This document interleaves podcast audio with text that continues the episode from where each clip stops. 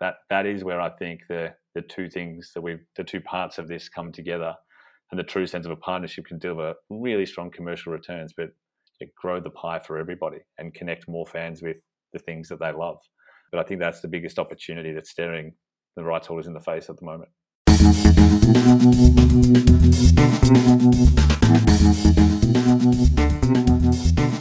Hi, everyone, and welcome once again to the SportsPro podcast. My name is Eoin Connolly. I'm the editor at large at SportsPro. Hope you're well. Uh, we are going to be talking about sponsorship this time, uh, more specifically about the digital transformation of sponsorship and the role of data in growing the value of sports partnerships. Uh, delighted to have with me for this conversation Tom Huggins, the co founder and COO of Greenroom Digital. Hello, Tom. Hello, Eoin. nice to be, nice to be here. Great to have you with us, and great to have as well Sven Gloor, the senior manager for HSBC Global Brand Partnerships. Hello, Sven. I hope I got that right first time because I didn't check before. You, you have. great to be here.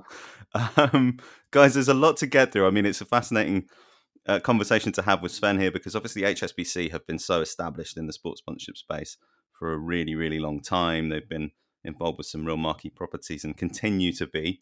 And uh, I suppose understanding the evolution of sponsorship through the evolution of your goals, Sven, and uh, and your activities is, going to be really meaningful, I think, for a lot of people. But let's start, Tom, just with an introduction to Greenroom, uh, to your side of things, and and what that business is about.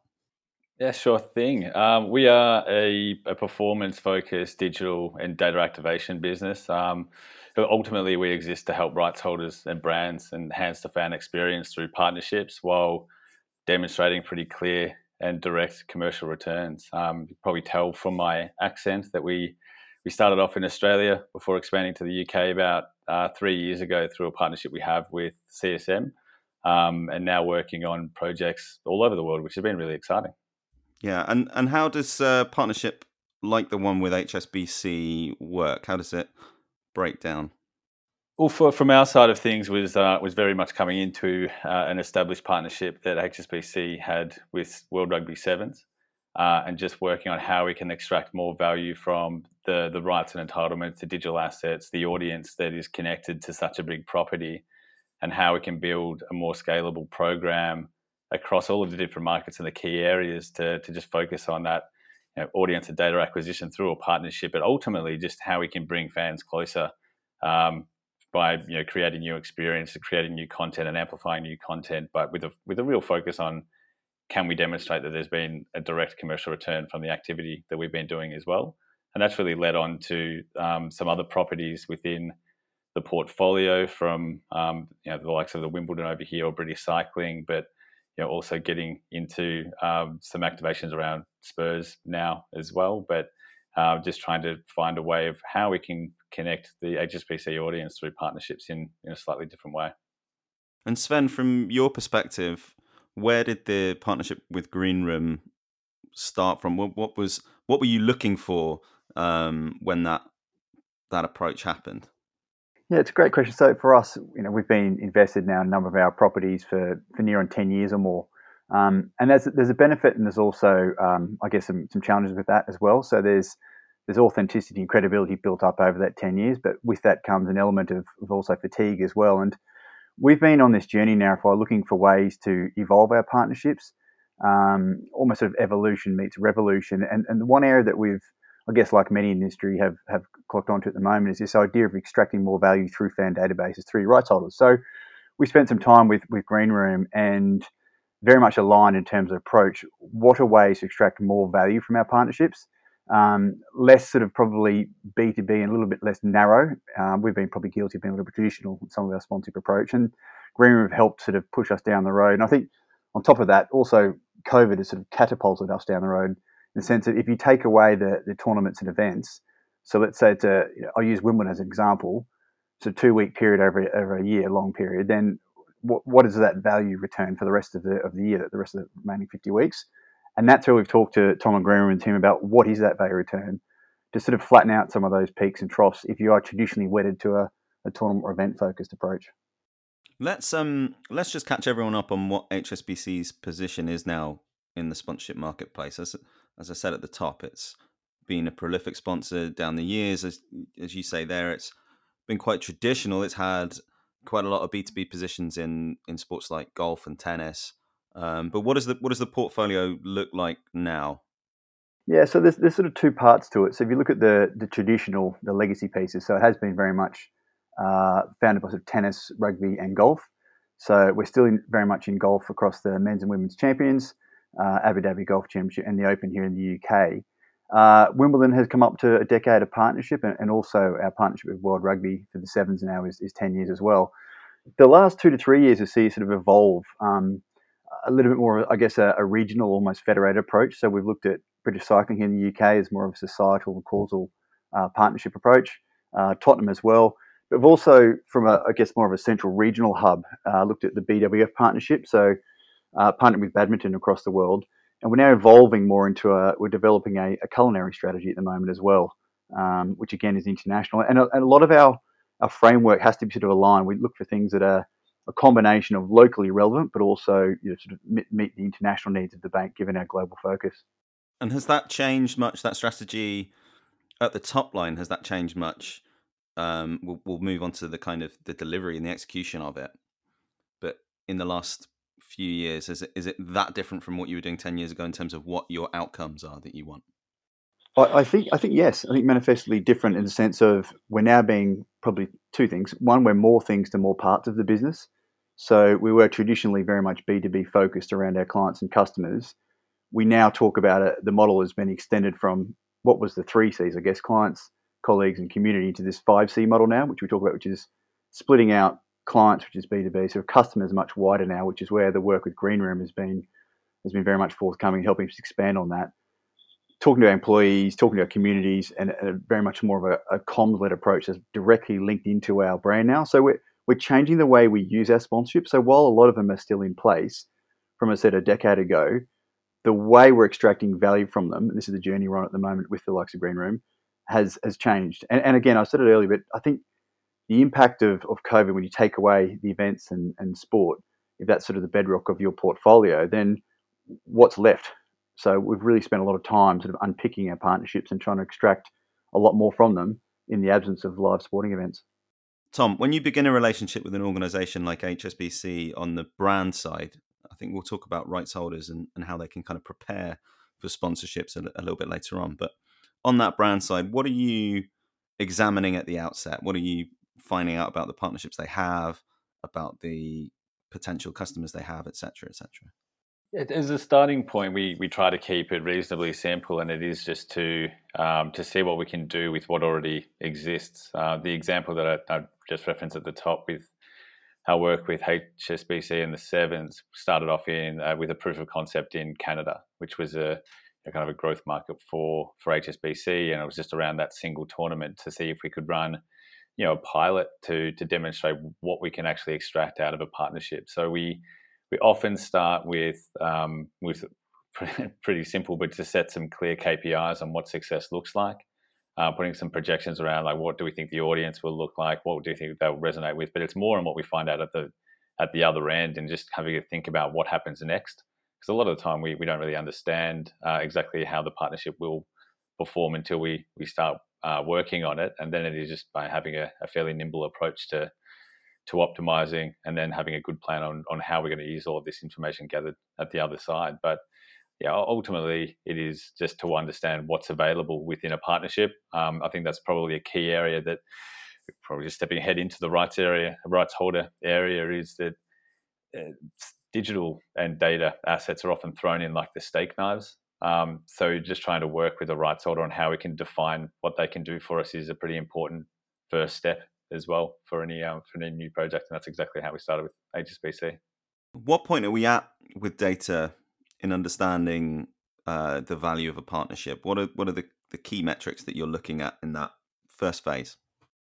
I think at the at the outset, I think one of the, the challenges, and and probably just to build on what Sven had said earlier, that when we went through the last 18 months and there wasn't um, there wasn't too many sports to be actually talking about. We didn't have the audiences, and there was obviously an exclusive focus on data and digital.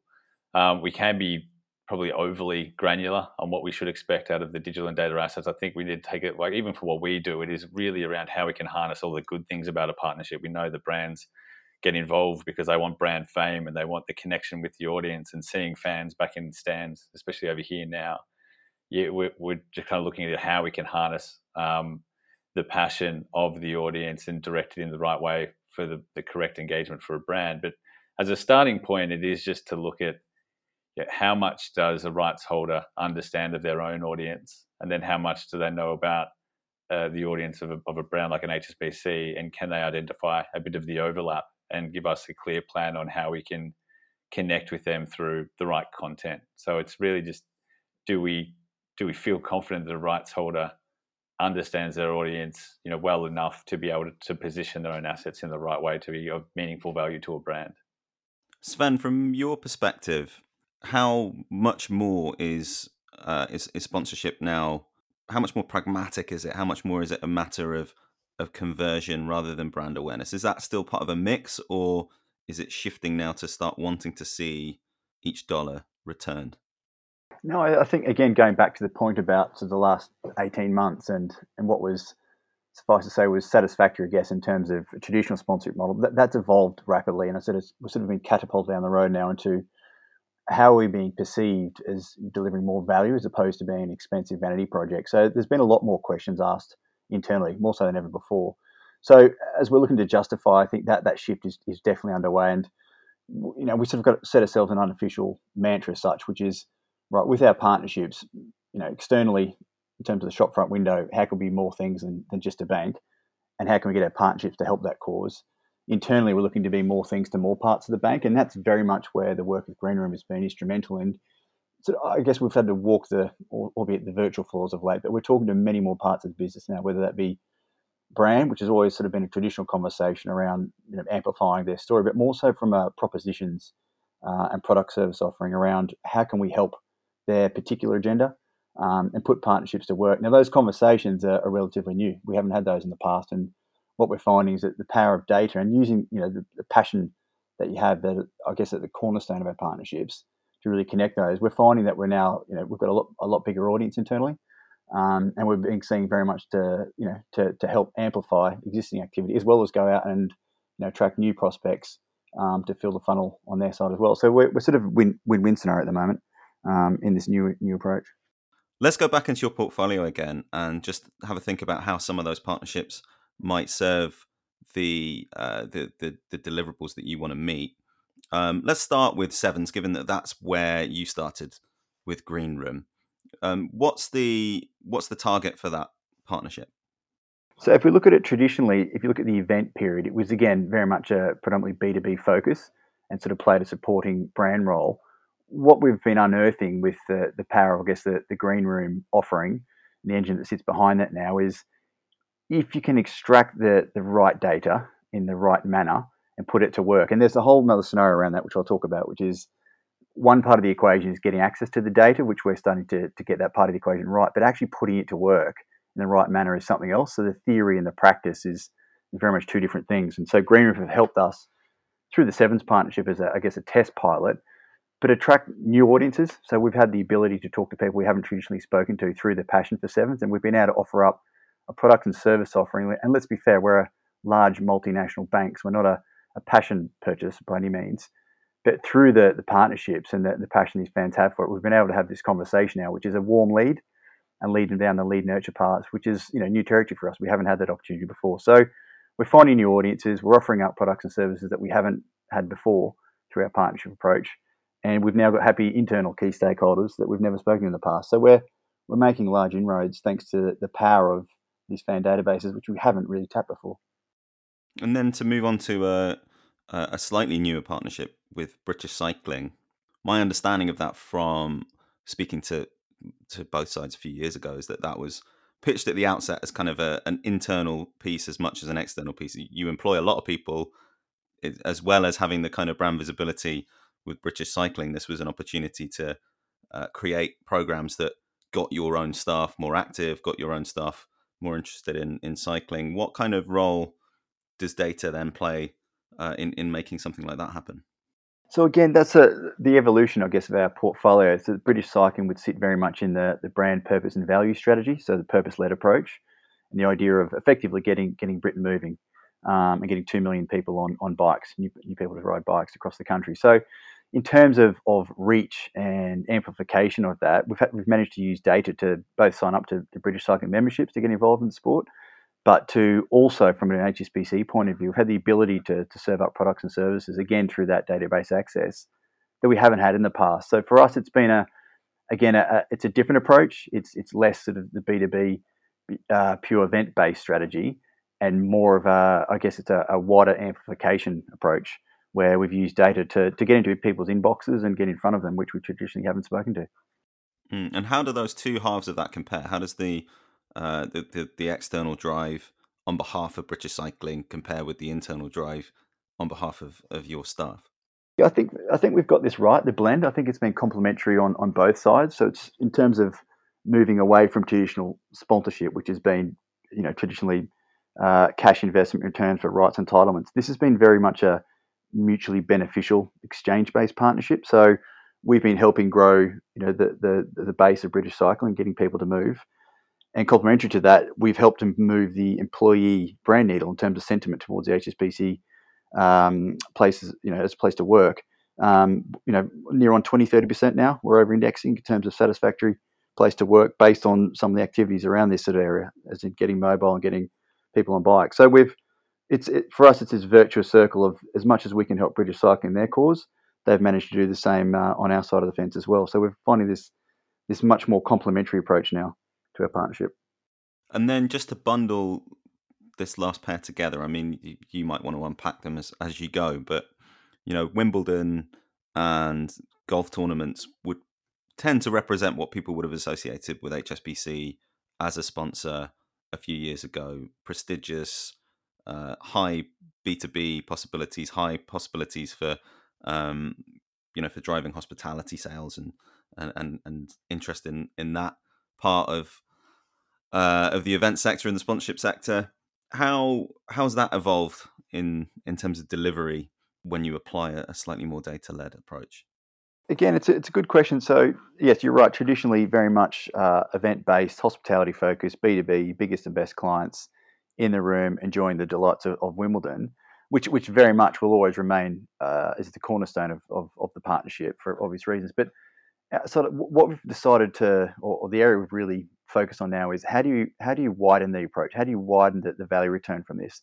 So we've just run a uh, UK Summer of Sport campaign through Greenroom, the offering being to to win sort of the ultimate sporting experience. Now we've had an amazing upturn in terms of uptake of HSBC marketing opt-ins off the back of that. So just through that that entry funnel point of you know sort of win tickets to Wimbledon, which is you know relatively exclusive in terms of, of access we've managed to then, um, as we've sort of walked them down, I guess, the, the lead nurture path through email comms and offering up content, um, we've now got a, a, captive audience who we've never had in the past. And, you know, it was a simple entry mechanic, but we've, you know, through the people's passion for, for that sport, for the event itself, we've now got a captive audience we've, we've now managed to put the finishing touches on the conversion element of the, of the funnel. So we can now actually identify from that exercise how many new account offerings have we, um, have we, have we made.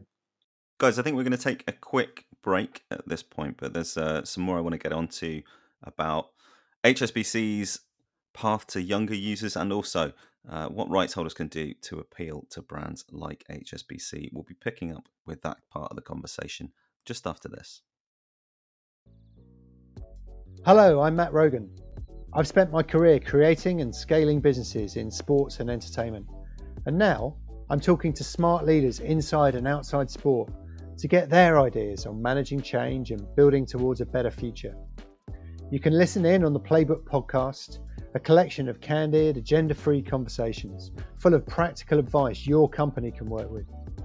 Get your new episodes right here on the SportsPro feed and check out the rest of the series wherever you get your podcasts.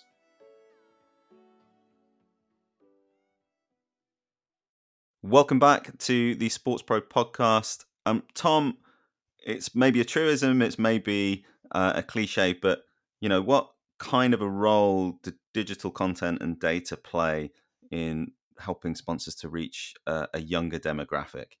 um, than they might do with kind of traditional branding. I think I think just being aware, and I think we're hyper aware now that it's been drilled into us that the you know, the millennial audience or the younger generations are are really hard to connect with, despite them being constantly on on devices. But I think it, it goes back to know, what, what, the the point of difference of um, you know sport and entertainment actually has as part of the marketing mix is that we are tapping into passion points and there are many, many different channels to be able to reach uh, a younger audience or just a broader audience. And you know, Sven has mentioned a, a, few times around how we've used email as a tool, but the uh, the real the real opportunity here is when we start to broaden it out a little bit more and um, and start to understand just where people are consuming what kind of content for what purposes, and then trying to uh, connect with them on a, on a broader range. So I think it's just being yeah, very much aware that they, there's all types of people using all types of platforms. I don't think there's a cookie cutter approach for for just one way to find people, but you can definitely start to unpack some of the you know partnerships, whether it be around a concert, to know that we're going to skew a little bit younger, and then you can start to uh, extrapolate what you know about your audience to then dig into the demographics, understand the segmentation to be able to select you know a property or a way to communicate to them. Um, but there are a lot of different ways to be able to profile use data and digital um, platforms to be able to understand where the users are. And then it is just, I think, a lot of a test and learn about what's going to connect with them the most and start to produce the right content for the right people. Yeah. What's an example of that test and learn process? What's the discipline there?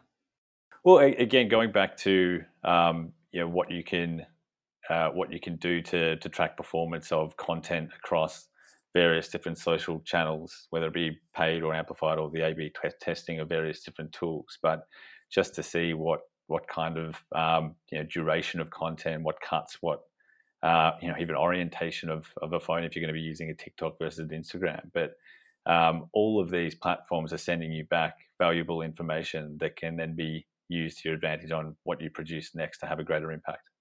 Sven, it takes us into an interesting area for HSBC because banks famously are not brands that people use or people don't switch between banks very often.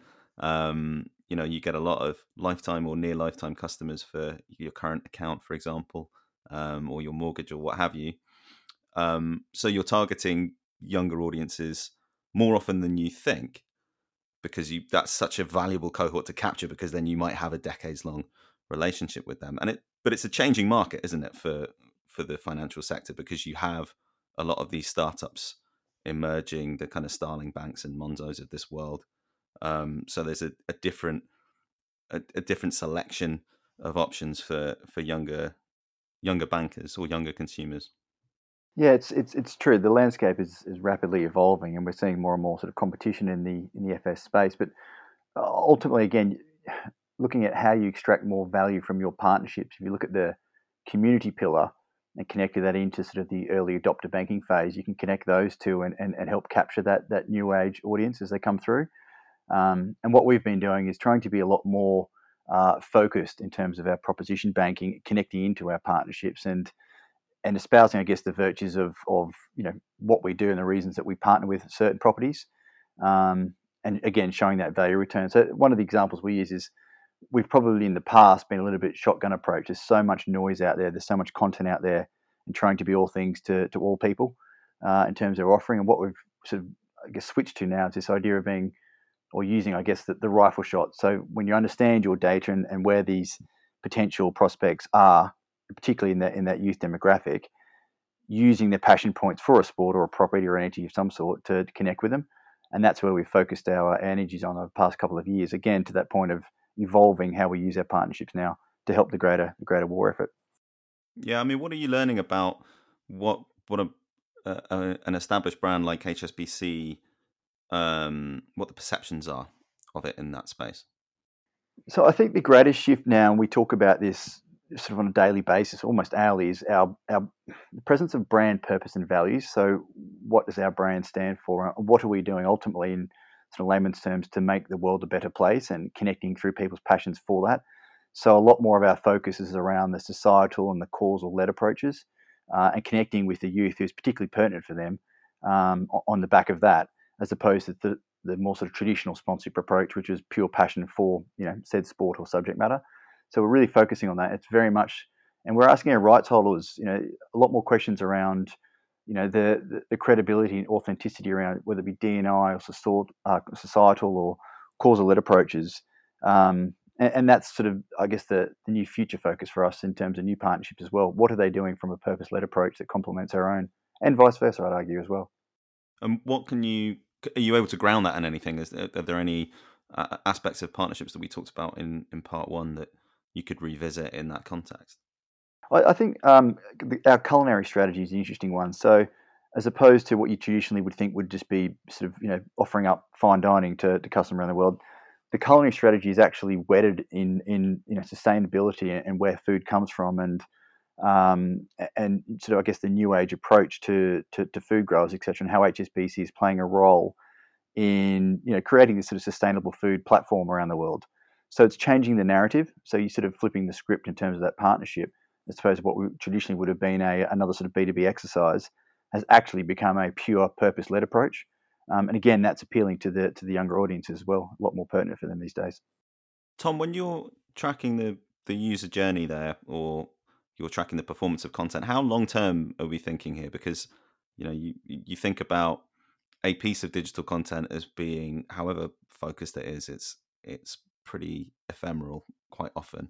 But how do you how do you map a kind of longer journey and and and see how the performance of that content is affecting the broader strategy when it comes to a partnership?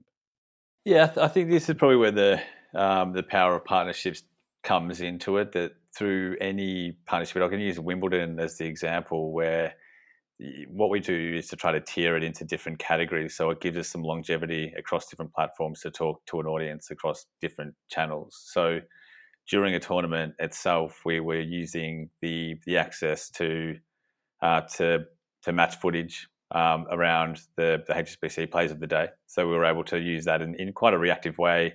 By the end of the day, there's a voting mechanism that is linked to, to data acquisition and a bit of audience insight as well that can be put out over social channels um, for that ongoing kind of brand awareness, brand engagement, and then data acquisition piece. But then that is grounded in a bit more of a structured plan around what content are we going to keep on talking to that individual about, which is where we do, um, you know, really uh, dovetail well into the work of CSM more broadly and HNK, another um, partner of or agency of uh, of HSBCs. But through that process of capturing capturing some kind of information, we're also understanding more about their preferences across other partnership types. So if we are then understanding that somebody has an, an interest in Wimbledon and then golf and then cycling, then we can start to use all of the content that's being produced for various different partnerships to have a uh, a more structured conversation with them without pushing sales because I think that's the one thing that turns everyone off really quickly. But it is more just finding about what we what that individual likes, what they're interested in, and and hopefully connecting with them on on that partnership level. So there, there's enough content out there to really um, fill a pretty coherent uh, and longer term lead nurture strategy. But it starts a lot of the time with just the the access to the to footage to partnership content that is quite reactive, which is probably a, a big benefit of any partnership. And what are you finding about the breakdown between rights led stuff, so clips like you said, a play of the day stuff, an original creative another maybe more reactive stuff that might come up um, over the course of an event or over the course of a of a season um, that's that's much quicker but kind of captures captures a moment in conversation on these platforms. Well, I, I, think I think even just with the with the Wimbledon example that the, in in the sense of a partnership, we don't want to shoehorn just HSBC content in the middle of a two week tournament, but we want to use that two week tournament as a way to align with you know, a property that adds a bit more value back into the fan experience, but also through that data acquisition piece, it is also bringing them closer to the experience themselves. Um, but that that is a that is the simplest way to start the conversation. So we know that they're interested in one one thing at that point. That's tennis. So we won't get in the way of that conversation because that's the most valuable thing for us to understand right now. But then after that is a, that that relationship building exercise. Like you've got really rich content, you've got really good stories, and they're on themes that Sven has talked about earlier, whether it be sustainability or It might be around technical advancements. It might be around leadership. It might be about diversity. Um, that is where you can have a more meaningful conversation, probably post tournament, um, around the clean air. But it's still linked back to the reason why the conversation started in the first place. Um, but that's that's really, I think, where the opportunity lives and how you can balance out that reactive partnership content with more um, brand led partnership content. I think just to, to build on that too, Tom, from from our side and to that earlier point around us in group partnerships looking to be more things to more parts of the bank. If that's our internal mantra, well, off the back of that, we now have direct dialogue and, and conversations with you know five different areas in, within retail. So we've managed to to include five different propositions as part of that campaign. And, and the sort of the complementary after effect of all of that is now is when they go out for their next their next campaign using their own channels, we can help build on the I guess the database access that we've generated off the back of Wimbledon to help their build their own activity. And so, in terms of this virtuous circle, that sort of both sides of the equation are, are winning. Both sort of Wimbledon now have an identified market, growing their base, as are we, right down to the product and service offering that we can offer. We can help um, amplify their activity through being a lot more targeted through the information. So you can start to see sort of the wheels in motion now and, and where it's where, where things are heading. Let's um let's turn the conversation on its head a bit for the next few minutes, um, just to take us into the end of the pod. But we, we've talked a lot about what HSBC looks to get out of its partnerships now. But when you're in the room with a rights holder, or when you're maybe scanning the marketplace for for someone you might want to partner with, what are you looking for now? How does a rights holder appeal to a brand like HSBC? So I touched on it before. I think you can see where the world within partnerships is moving to. Um, and again, the, the term partnerships, I think, is, is relevant these days as opposed to sort of traditional sponsorship. This two way sort of value exchange is, is more the platform um, of choice now.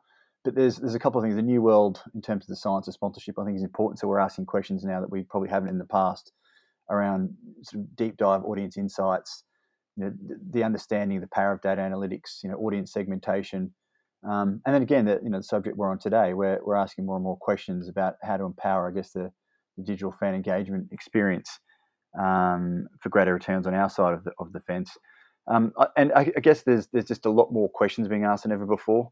Um, I've talked about sort of moving away from the transactional traditional model, which was fee for ticket signage and hospitality, into a whole lot more in terms of the um, the return shopping list. So there's a a, whole uh, it's almost a deeper and wider conversation that we're having now with our um, prospective rights holders and existing and, and new. Yeah, and how how extensive can the effects of that be? Are we looking at perhaps a future where you're going beyond the, the four year terms outside of a certain cohort of, um, of, of sponsorship assets, or you know what what are the implications of that kind of approach going to be on the relationships between rights holders and uh, and sponsors?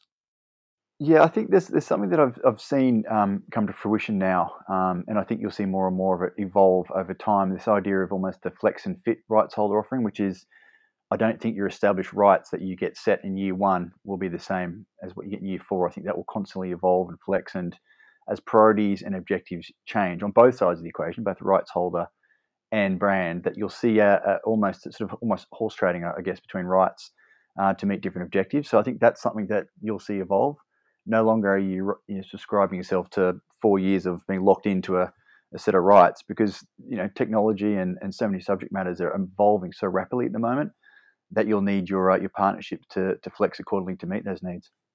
And how how enlightened, not not want to get you in too much trouble um, in your next next meeting with uh, with a new prospect, but how enlightened eh, are rights holders becoming about um, about some of this stuff?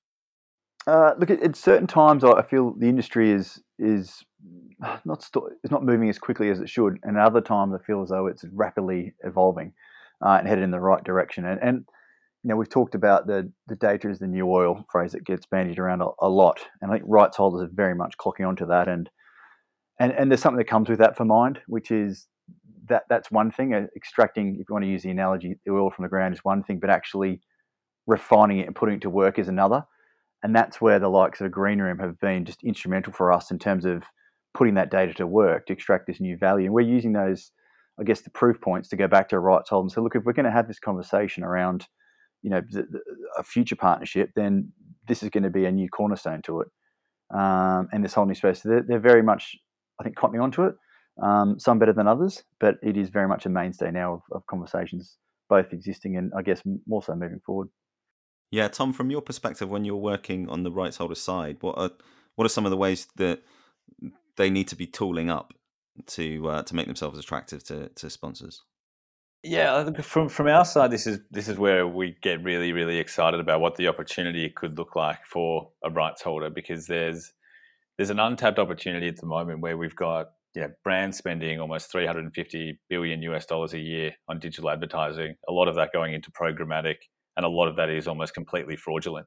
Rights holders are sitting in a, in a, in a position now where they have huge first party data. They have great access to great content and they've got IP and the passion that can connect all of the things together, but they haven't been sullied by the improper use of ad technology just yet. And we've seen across the board, like the two and a half thousand campaigns we've delivered um, so far, we've seen you know, the over-indexing in um, in performance against industry benchmarks for paid media, content engagement, data acquisition, and direct response like email opening click-through rates by you know, almost 130%. So there is an opportunity for rights holders to position themselves differently and to to build on what Sven had just mentioned is that that flexibility is what we should be looking for for rights holders. And if there's probably three things that I would try that we try to drill home with any rights holder that we work with, it is you really can't afford to to throw digital data content in like the steak knives of a partnership anymore.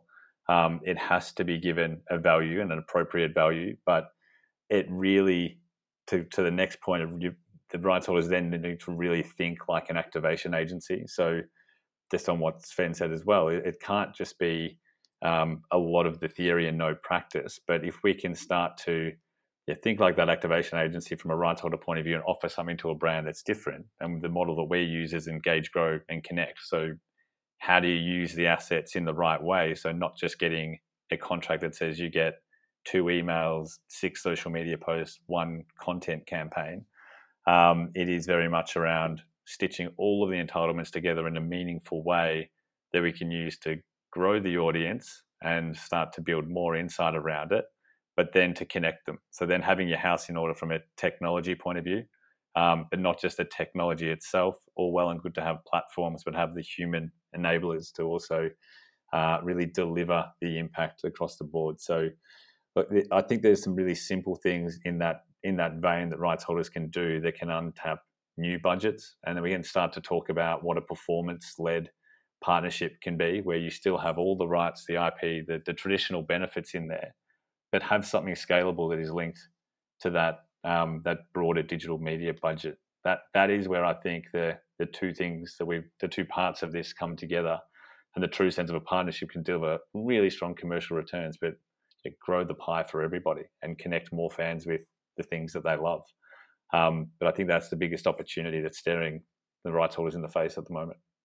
And is there, in, in terms of the readiness for that kind of approach, is there a tiering of that? Are you seeing just different rights holders at different stages of their development? Is, does it tend to be that straightforwardly bigger ones with bigger budgets to manage digital transformation are further along, or is that not really the case? Uh, not not necessarily. I think um, the the thing about coming from Australia to the UK was uh, it wasn't like the rights holders were doing anything differently over here. It was probably that they were um, just leaning on the fact that they were big uh, and can command the, the, the value that's driven through the eyeballs um, as the main uh, the main source of value in a partnership. So look, I, there is definitely a tiering, but I think at the very the, the, very starting point of it is to be open and flexible with the way that you structure um, in in what we're discussing, the digital and data component of it as part of a partnership. But I think ultimately um, that'll start to feed the development of uh, of the resources internally, but also help to fund the digital transformation that might be required. But you don't have to start with all of the technology. A lot of like everyone has the, the capability to think this way now, but partners can actually accelerate this and create a bit of a flywheel um, for uh, for themselves and the success of their brands in partnerships as well. Let's uh, let's let's try and wrap it up a little bit and, and look at, at an important trend or a, a, a key takeaway, I guess, from each of you about how this market's going to develop and and how people are going to need to think about sponsorship and what the possibilities of it are in the next few years. Sven, from your perspective, you know what's going to drive the bottom line for you guys um, when it comes to your activities in the sponsorship space. Uh, I think I touched on earlier. It's this idea of um, moving away what could be seen as potentially a quite a narrow um, value offering in some in, in, some respects, into broadening it out into being a whole lot more to more um, you know, a much wider customer audience base through partnerships. So that's uh, it's just almost changing the changing the angle that you're running at it from. Um, the second one for me, I think the change you're going to see on rights holder side, just to build on that last point, would be around service offerings. So at the moment, you have traditional partnership uh, servicing um, personnel within rights holders who are looking to execute against your your list of rights entitlements. Now, at the at the bottom of that list, slowly working its way up, is this this whole space around data and digital marketing, etc., and fan engagement.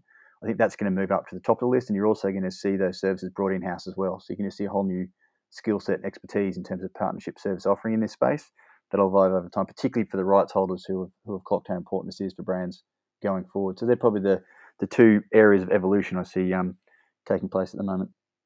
And Tom, from your perspective, what would you look to? Yeah, not too dissimilar. Uh, I, I, think that the the first step is going to be around seeing you know activations as an asset. So having them actually that, that exactly what Sven was saying, seeing these full end to end um, activations being built into partnerships as a, as a clear way to add more value. But I think it's also important for rights holders to do that because then they they'll build more ownership of their own audience in a time that is usually you know the audience is owned by Mr. Zuckerberg in the, the, vast uh, majority of cases. Um, I think the second point is around you know audience as an asset. Once you know more about them, you can start to incorporate, give a real running head start to a new partner by being able to segment and communicate to the right audience at the right time because you know more about them. And the I really think the third point was is going to be around performance. So seeing genuine performance led partnerships will attract a new range of brands that we haven't seen yet. So a lot of the digitally led ones, like the cybersecurity ones, we've seen heaps in the obviously the crypto space coming through. But I think once we get a uh, an underpinning of performance, that's going to be a real game changer for rights holders. Well, lots to chew over. Hopefully, lots for people to act on as well. But I think that's going to do it for another SportsPro podcast. Thank you very much for your time, Tom Huggins. Thanks, Alan. And Sven Gloor. Thank you for having me. Thanks for coming on. Thanks to all of you for listening. We'll be back with you again very soon. Bye bye.